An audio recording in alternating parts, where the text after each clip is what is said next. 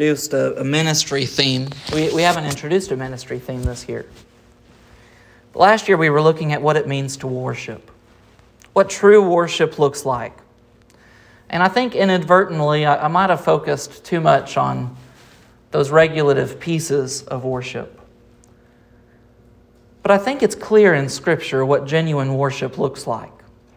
Psalm 100, beginning in verse 4, says, Enter his gates with thanksgiving and his courts with praise. Give thanks to him, bless his name, for the Lord is good. His steadfast love endures forever, and his faithfulness to all generations. Have you ever thought of the interaction or the connection between thankfulness and sincere worship? Do the two go together?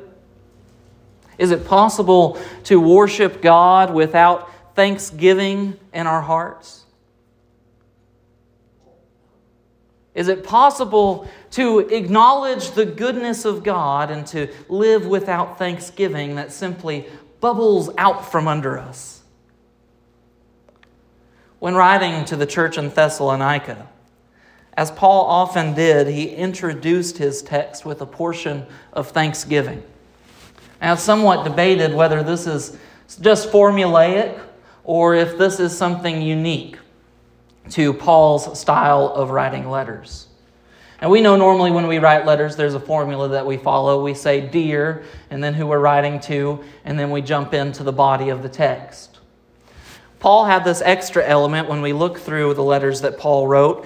He normally started by following that formulaic introduction, saying who's speaking, who he's speaking to, and then a general introduction. And then he jumps into, we give thanks, or we're thankful for you, or we're thankful when we remember you. First Thessalonians is a little bit unique.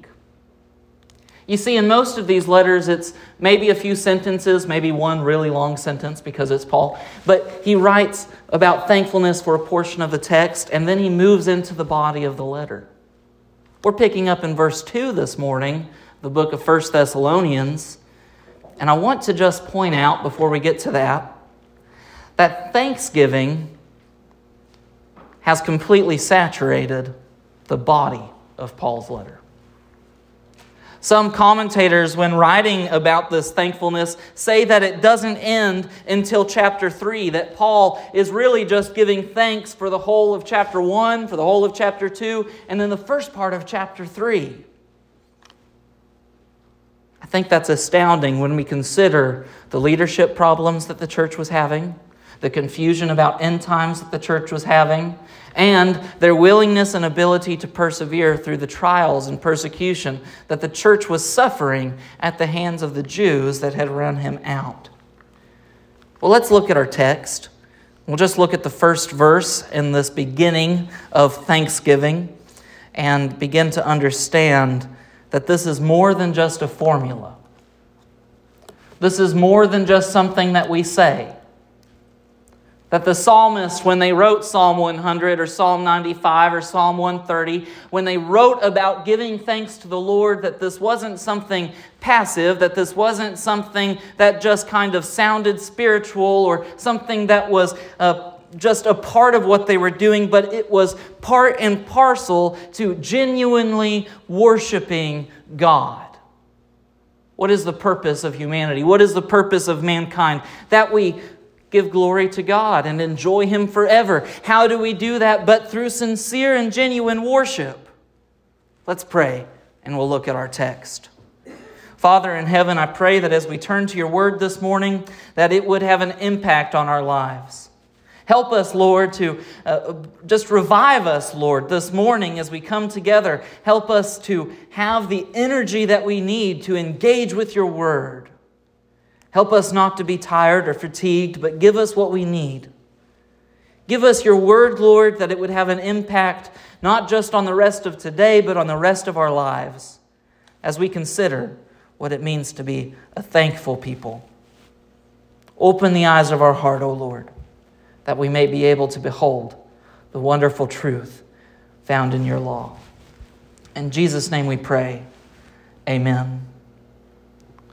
We are only looking at one verse this morning. Verse 2 We give thanks to God always for all of you, constantly mentioning you in our prayers. My personal translation is just a little bit different, but it's constantly making mention of you in our prayers. I think that's a little bit closer to the Greek, but I don't think it actually is consequential, but maybe I just wanted to mention that so that you knew how smart I was. Let's get into the text. We give thanks to God always for all of you, constantly mentioning you in our prayers. How do we pray? Well, that's a question that stops a lot of people. Well, we pray, we, we get in the right posture, right? We make sure that we're sitting the right way, and then we clasp our hands together, and that establishes some sort of um, magical link between us and God that allows us, as we speak, for it to be directed towards Him. Well, we know it's actually not that complicated. How do we pray? I've contended before that the correct posture of prayer actually has nothing to do with how you're sitting, but actually the attitude in which you sit. What makes genuine and sincere prayer prayer is that we have an attitude as we come before God that we have first of all, the right motivations. And this is really what I want to address this morning. From this text, I want to pull out what is the example given for us and answering that question how do we pray? And the first part, as I've alluded to, is that we pray with the proper motivation. Might ask it this way journalists like to use the questions who, what, when, where, why. Why do we pray? We pray because we need it. We pray because we are dependent upon it. As a matter of fact, some of the issues that the church in Thessalonica was facing was that they didn't have this leadership structure well defined among them, and that caused a lack of confidence in the leaders that they did have. The confidence of one's faith can waver when there's no confidence in the sincerity and integrity of the leaders who are imparting the faith. When we look out onto the, the Christian landscape and we see the numerous examples of faithful men that have begun to fall away from the world, I don't know if you guys are familiar with this, but if you get online, there's a trend. It used to be evangelicals, but now there's a whole swath of people calling themselves evangelicals, talking about how they were not delivered from their sin, not delivered from a lifestyle that disobeyed God, but how they were delivered from legalism and how they were delivered from traditionalism and how they were delivered from all of the problems that they saw in the church. When I read or even watch some of these uh, proponents who say they've been delivered from the church, what I see is very short sighted. The problem is, I agree with a lot of what they have to say. The church is not without its problems. Anytime you take sinful people and you put them together, you'll have problems. But they think the answer is running away or turning away from this. Do you know what the answer is when you find the church with problems? To redirect its focus back where it belonged all along on the saving power of Jesus Christ, on the magnitude of life that is available through obedience to Him, through the blessing of a special relationship with Him when they say, Well, I can't do this, no one listens to me. Well, sometimes you just got to be louder. Sometimes you just need to be more patient. You know, the Apostle Paul had a great deal of authority that he could have relied on in addressing these issues in the church. He could have simply said, I'm Paul, an apostle of Jesus Christ. Listen to what I have to say. But as we noted last week in the introduction, he skips the formalities and just gives them his name. He begins this introduction, he begins this correct correction by saying, We give thanks to God always. We give thanks to God always. Without a prayerful contemplation of the divine blessings that we have from God, there will never be an attitude of thanksgiving in God's people. So long as the people of God refuse to have a prayerful attitude that meditates on the things that God has done for them, they will be a thankless people. And we know exactly what I'm describing. The things that we see in children as they get so wrapped up and so eager about the presents that they receive that they forget to say thank you to the person that gave them the gift. How often do we do that in our lives? We're so thankful for the good things that God has provided us with that we forget or we neglect to say thank you to the one that has provided it to us. Why do we pray? What is the proper motivation of prayer? I said you cannot have true prayer without thanksgiving, and also you cannot have true prayer without the right intention starting the process. Prayer exists for the Christian so that their heart would be aligned with God's will. But so often we think of prayer as a mechanism that Christians have or a tool that Christians have that we could make God's will align with our hearts. That's not sincere prayer. That's like a child that gets a toy and says, But I wanted the other toy. Christians who have grown into maturity know this truth and they know it well. Prayer aligns our heart to God's will. It will never align God's will to our hearts.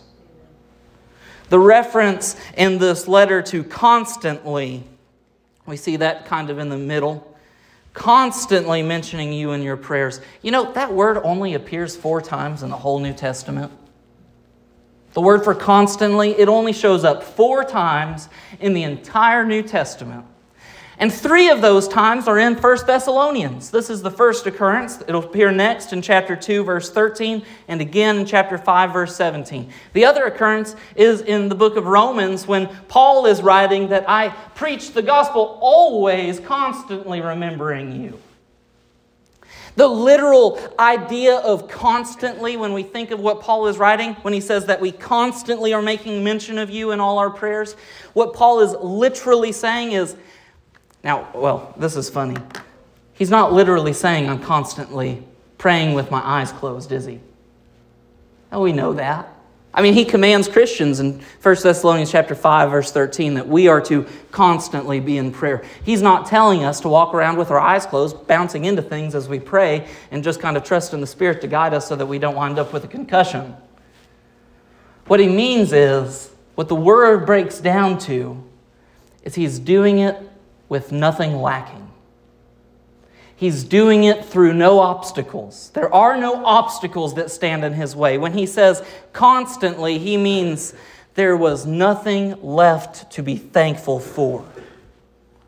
I looked into the well of blessing that I had in God, that, that God had delivered to me, that He had given to me, and, and there was nothing to pull out as I pulled each thing out of this well and I put it before me and I thanked God for it. There was nothing left. Thankfulness arises out of prayer having this thankful spirit that Paul has in, in instructing these believers, this example of ministry that he's giving us, even, it comes from a thankful spirit. I want to talk about these, these different elements that come, this, this how thankfulness is developed as we begin to pray. The, the first one is that when we spend time in prayer and we make this a commitment, when it's a spiritual discipline that we don't relegate to the back shelf, but that we take it seriously, it causes us to see how God has been faithful in answering our prayers. It causes us to remember how God is faithful in answering our prayers. The shelf that sits right above me at my desk is nothing but notebooks and journals. Most of the time, they're filled with absolute nonsense as I was getting my thoughts together. But in a lot of cases, what my notebooks are filled with are prayers that I've written out.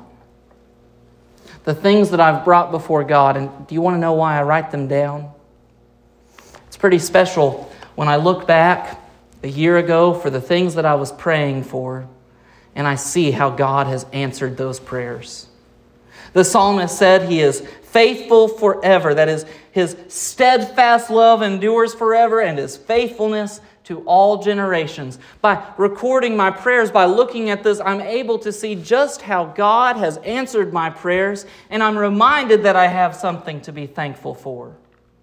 More than that, though, I'm reminded of the one who answered the prayers. It nurtures in my heart an adoration of God, an adoration of somebody that can love with so much earnestness and so much sincerity that his love could endure forever, that his faithfulness could extend to all generations. I remember the giver as I look at the gift, and it causes worship to sprout up inside of me. It also forces me to make confession. We don't like to talk about confession. It's the bad word in the church. We're not supposed to talk about anything that's gone wrong. We're supposed to put on airs and everything's supposed to be hunky dory and all right. We're not supposed to have critiques. We're not supposed to admit that we could have done things better. Loved ones, if you sincerely believe that, listen to me. You've moved so far away from the gospel that you don't even know what Jesus looks like. The gospel begins with admitting our failures. The gospel starts with an acknowledgement of sin. The gospel first pricks the heart before it heals it. And when we run away from that, not only are we losing the best part of the gospel, but we're causing decay in our own hearts. We live committed to sinfulness. We run away from growth. We inhibit the Spirit. When we admit our sins, when we are consistent in making confession, that's not just confronted with the acknowledgement that we could have done better, but it is accompanied by the truth, the reality, the promise that Jesus Christ has paid for those sins. That you don't have to feel guilty for those sins anymore. That those things have been set away from you. That the consequence of those sins have been paid that you are a new creation and a new person. You get to worship God as if none of those things had ever happened before. You get to make new decisions in your future. You get to be a better follower of Christ tomorrow and today. Prayer, when we are faithful and consistent in it, gives us a thankful spirit that is part and parcel to worship. It is the laying aside of the things that encumbered us. It is the acknowledging of God's power, and it restores inside of us a spirit that lacks zeal. It is what empowers missionaries to go into the mission field. It is what emboldens the church to proclaim the gospel. It is the answer to our needs. And the only thing lying between us and receiving those blessings is that we don't make prayer a priority in our lives. It's not complicated, it's not burdensome, it's not cumbersome. It's right in front of us. And yet we're hesitant. We give thanks to God when? Sometimes. We give thanks to God occasionally. I took my glasses off. I'm sorry. Let me put them back on. We give thanks to God always. It's not limited. It's, it's always, it doesn't stop. It, it's, it's consistent. It is the power of the church. Well, there's a second way that we pray. We, we pray with the proper motivation. We pray with the motivation that our heart would be aligned to God's, that we wouldn't be held back by who we are, but that we would be empowered by who He is. We pray with the proper motivation. Second, we pray with personal expectation. Did you know prayer doesn't have to be selfless? Just because I'm saying that genuine prayer, man, these are dirty. Just because I'm saying that genuine, no, it's okay. Genuine prayer aligns our hearts with God's will does not mean that prayer is not also personal to us, that there's not an expectation that comes from within us. The journalist asks why. We answered that question. But let me ask the next question what? What do we lose when we fail to pray? What do we lose when we don't pray with personal expectation? What is at risk? We impoverish ourselves when we do not prayerfully reflect on what it means that we have experienced God, that we have experienced God's grace. We impoverish ourselves because instead of living with a thankful spirit, we live constantly waiting for what's next. Everything that bad, everything that is bad that happens to us in our lives, well, that's something not to be thankful for. That's something to ask God to fix. When we pray with personal expectation, things change. Such impoverishment produces the unthankful attitudes that are so common in American society today. Loved ones, we will only have a thankful attitude to the degree that we have a prayerful attitude. Our con- consistency, our commitment, our resolve to be a people of prayer is what directs our attitude. You see, the blessing of prayer is not just that we get to talk to God, not just that we get to experience Him, but that it changes us. Spend time being thankful. Spend time rejoicing and see what it does to your outlook on the world. Spend time praying to God. In writing this letter, I noted that, noted that there's some unique things about the way Paul is being thankful in 1 Thessalonians. But what amazes me is, I kind of hinted at this last year, last week, so you'll have to go back and, and listen to see what I mean. But the way he is gently bringing up the subject that needs to be talked about. There's a pastoral element in being a thankful person.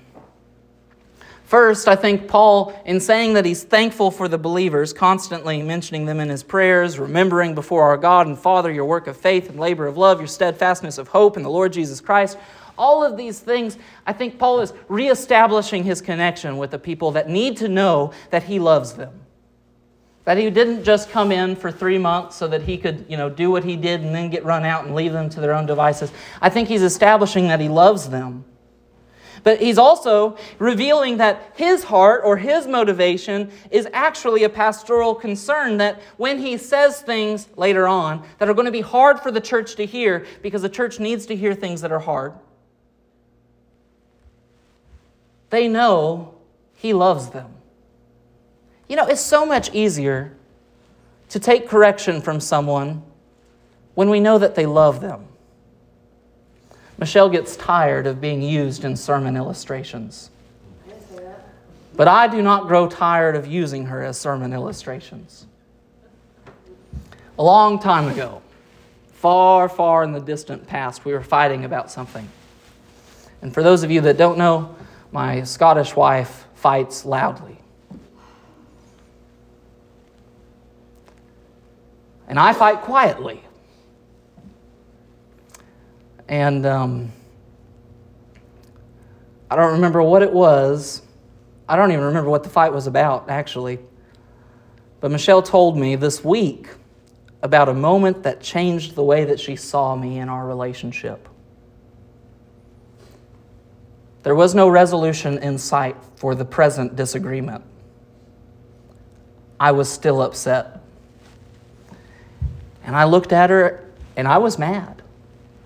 And I said, I am angry and I still love you. I'm angry and I don't think that's going away anytime soon. But I still love you. Michelle sat on the bed and she said, I feel sad, but I also feel safe. And I don't know what to do with that.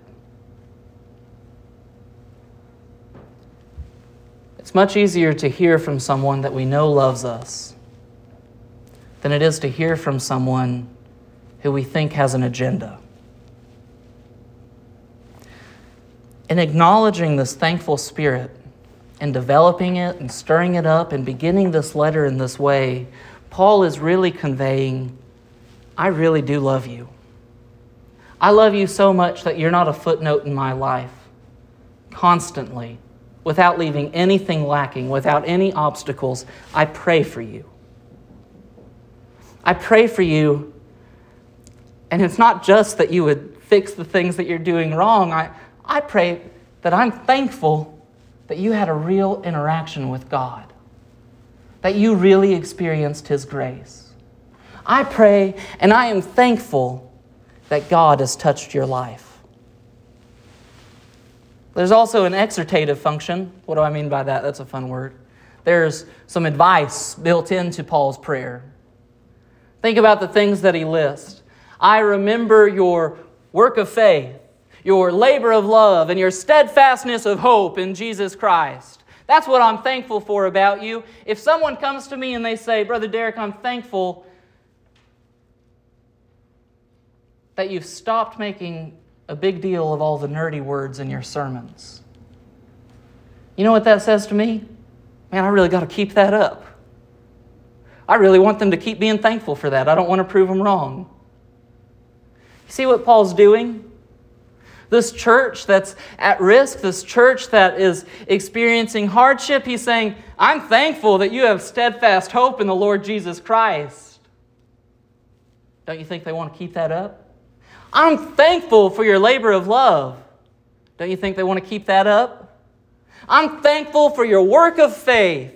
When all else seems like it has no meaning, you work with faith. There's an encouraging function. Also, there's a bit of a preview in what Paul's going to discuss, but we'll talk about that later. I've given you kind of what, how Paul's using this as a rhetorical device in the letter, but let's look at what we can glean from it for today. Where the rubber meets the road. Four benefits of a prayerful lifestyle. Four benefits of living committed to prayer. First, it reveals your heart. It reveals your own heart condition. When we pray for things and we look back at our prayers and we listen to ourselves and we hear what we're praying for, it shows us what we're actually interested in. When we pray that God would change people around us, we're not really interested in their well being, we're interested in having our own way. When we pray that God would uh, meet our circumstances, we're not actually interested in serving God, we're actually interested in God serving us. Of course, there's limitations to these things, and I don't mean them as hard and fast rules. Hopefully, you understand that.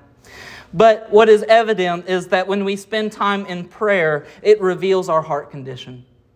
Just like Paul begins in prayer as a means of revealing his pastoral concern for the people that he's writing to, when we spend time in prayer, it reveals to us our own heart condition before God. Second, it reestablishes our connection with God.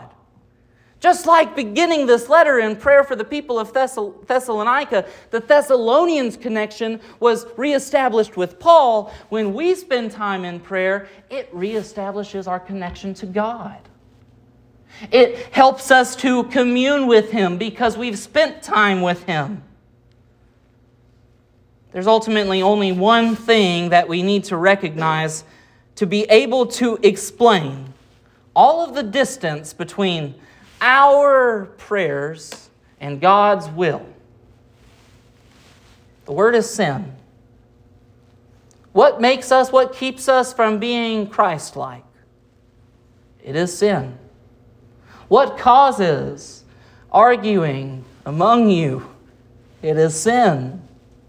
All of these things point towards the same condition that in, infects humanity, but our time in prayer allows us to reestablish our connection with God. It allows us to move past that, that we could have communion. It also resets our expectations. If we've prayed for something and we see that God is using that however He would determine it best to use it, it causes us to change our values or our expectations, what we might need to actually accomplish. It gives us clarity and vision for the future. And this is the best part.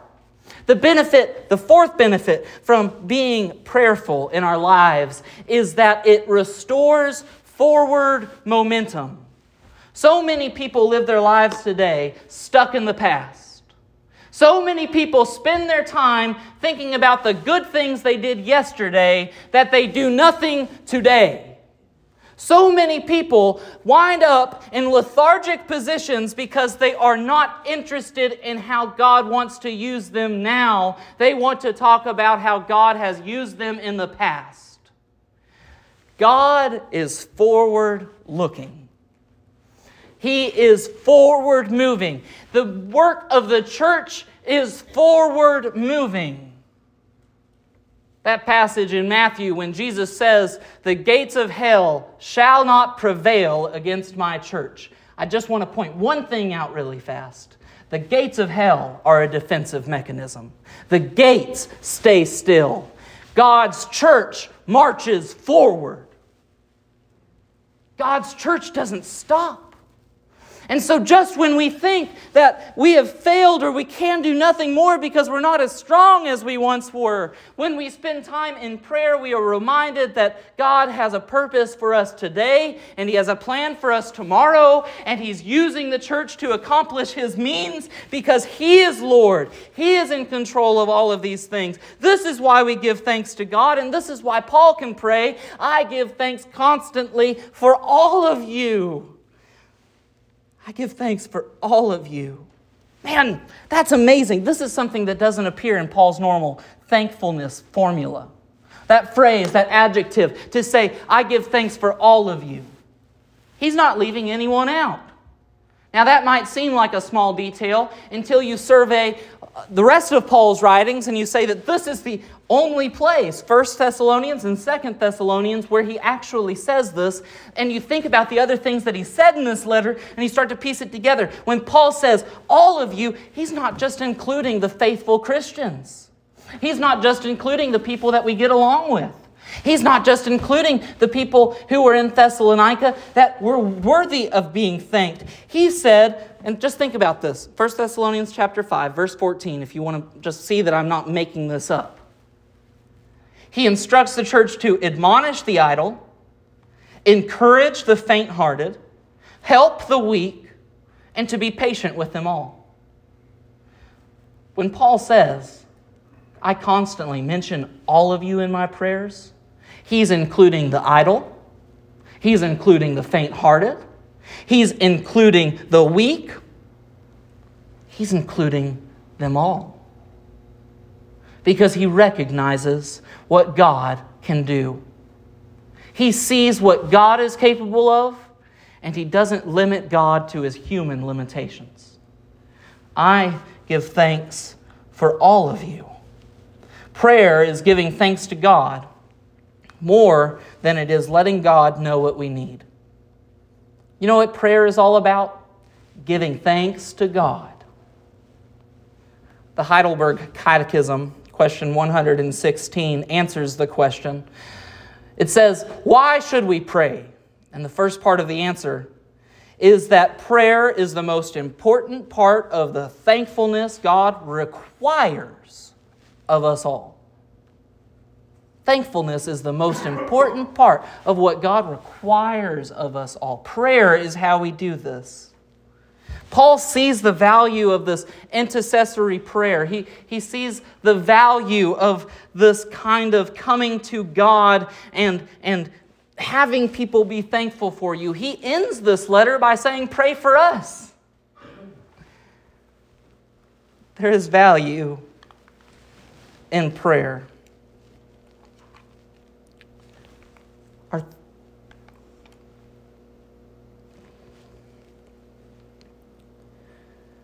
Well, we've answered why, we've answered who.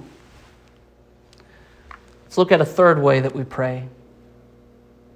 A third way that answers the question, Who is the focus of our prayer? Mention this phrase all and how it connects. But if you really want to know how to pray, you need to pray with the proper motivation. You need to pray with a personal expectation that it will change your life. And you need to pray with a pervasive incorporation of all, including all things in your life, including all people in your life.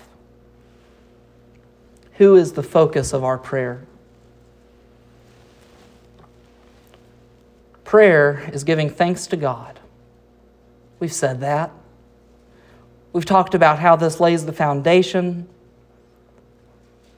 Now let's talk about the things that we exclude from our prayers, the things that we exclude from being thankful for. It's easy to be thankful when God does what we think he should, thinks He should do. It's much harder when we need to be thankful for the things that are hard, for the things that trouble us or the things that burden us. To pray with a pervasive incorporation, I think, means recognizing that thankfulness is not limited to what we deem worthy of thanks, but what God has graciously permitted. Did you know that sometimes God puts people in your life that are difficult to deal with because He wants you to grow? Did you know that sometimes God allows hardship to fall on your family because He wants you to grow. Did you know that one of the reasons of suffering, a theology of suffering, includes the fact that God uses the pain in our lives to remind us that we need a Savior? Do you thank God for the hard times? Hey, I mentioned that it was in a fight. Michelle realized I can be mad and love her at the same time. I don't want to pick on you too much, Michelle, but the reason she struggles with that is really because of the way that she was raised. She saw family members cut out. She didn't see this kind of unconditional love. She didn't see it reflected in the way that she was growing up. And so it's foreign to her. It's hard for her to imagine. The same problems that we see when new people come, they draw close to the gospel and, and they just think that, well, there's no way God could love me. He couldn't save me. I'm not like those other Christians. I don't fit in. Now, part of the problem is Christians make it hard to fit in. The other part of the problem is that we have entire generations that have been raised without an understanding of God's unconditional love for them. An example that the way God designed it is supposed to be demonstrated in the family. In the way that a father loves his children, in the way that a fa- husband loves his wife. All of these things are meant to demonstrate to the world what God's love actually looks like. And there's no way we will ever, uh, ever achieve God's standard. But by what degree do we allow ourselves to fail? Are we thankful for our failures? Are we thankful for the times that we let people down? Are we thankful for the times that we let ourselves down? Are we thankful for the times that we were reminded that we are not enough? New Age Christian theology wants to teach you to say, I am enough. That's not true. Loved ones, we need to get comfortable with saying, I am not enough.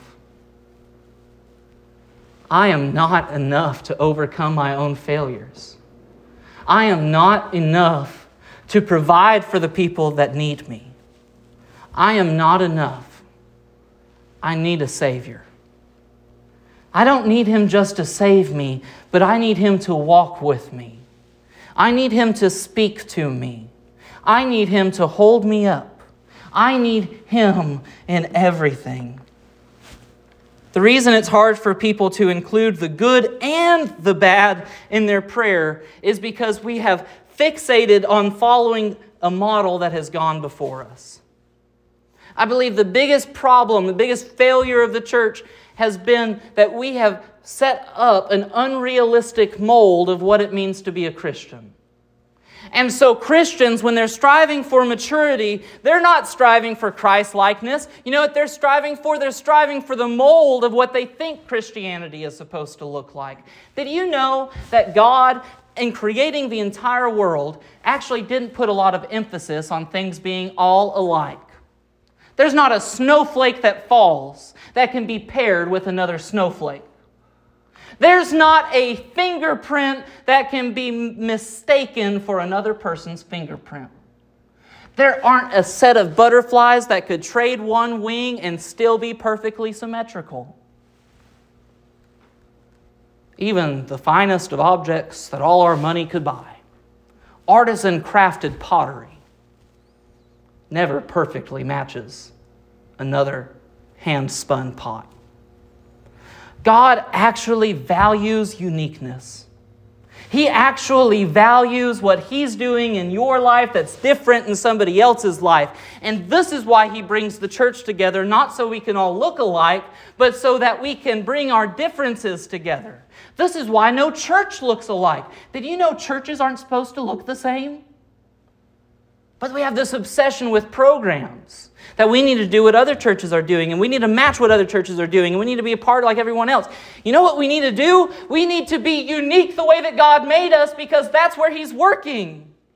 That's what he's changing. That's what he's doing. And the things that you're convicted about might be different than the things that someone else is convicted about. The things that you value might be different than the things that other people value. But you know what? God's using that the same way in you as he's using it in someone else. And if you can appreciate the uniqueness in yourself, you should be able to appreciate that uniqueness in someone else. Loved ones, we will never be able to truly be clay in our Master's hands, so long as we are more committed to fitting the mold of what we think a Christian should look like. It will never happen. You'll never grow in your faith. You'll never grow in your ministry. You'll never succeed in life so long as you are fixated on filling the mold that someone told you you should be. I'm not saying there aren't absolute parameters.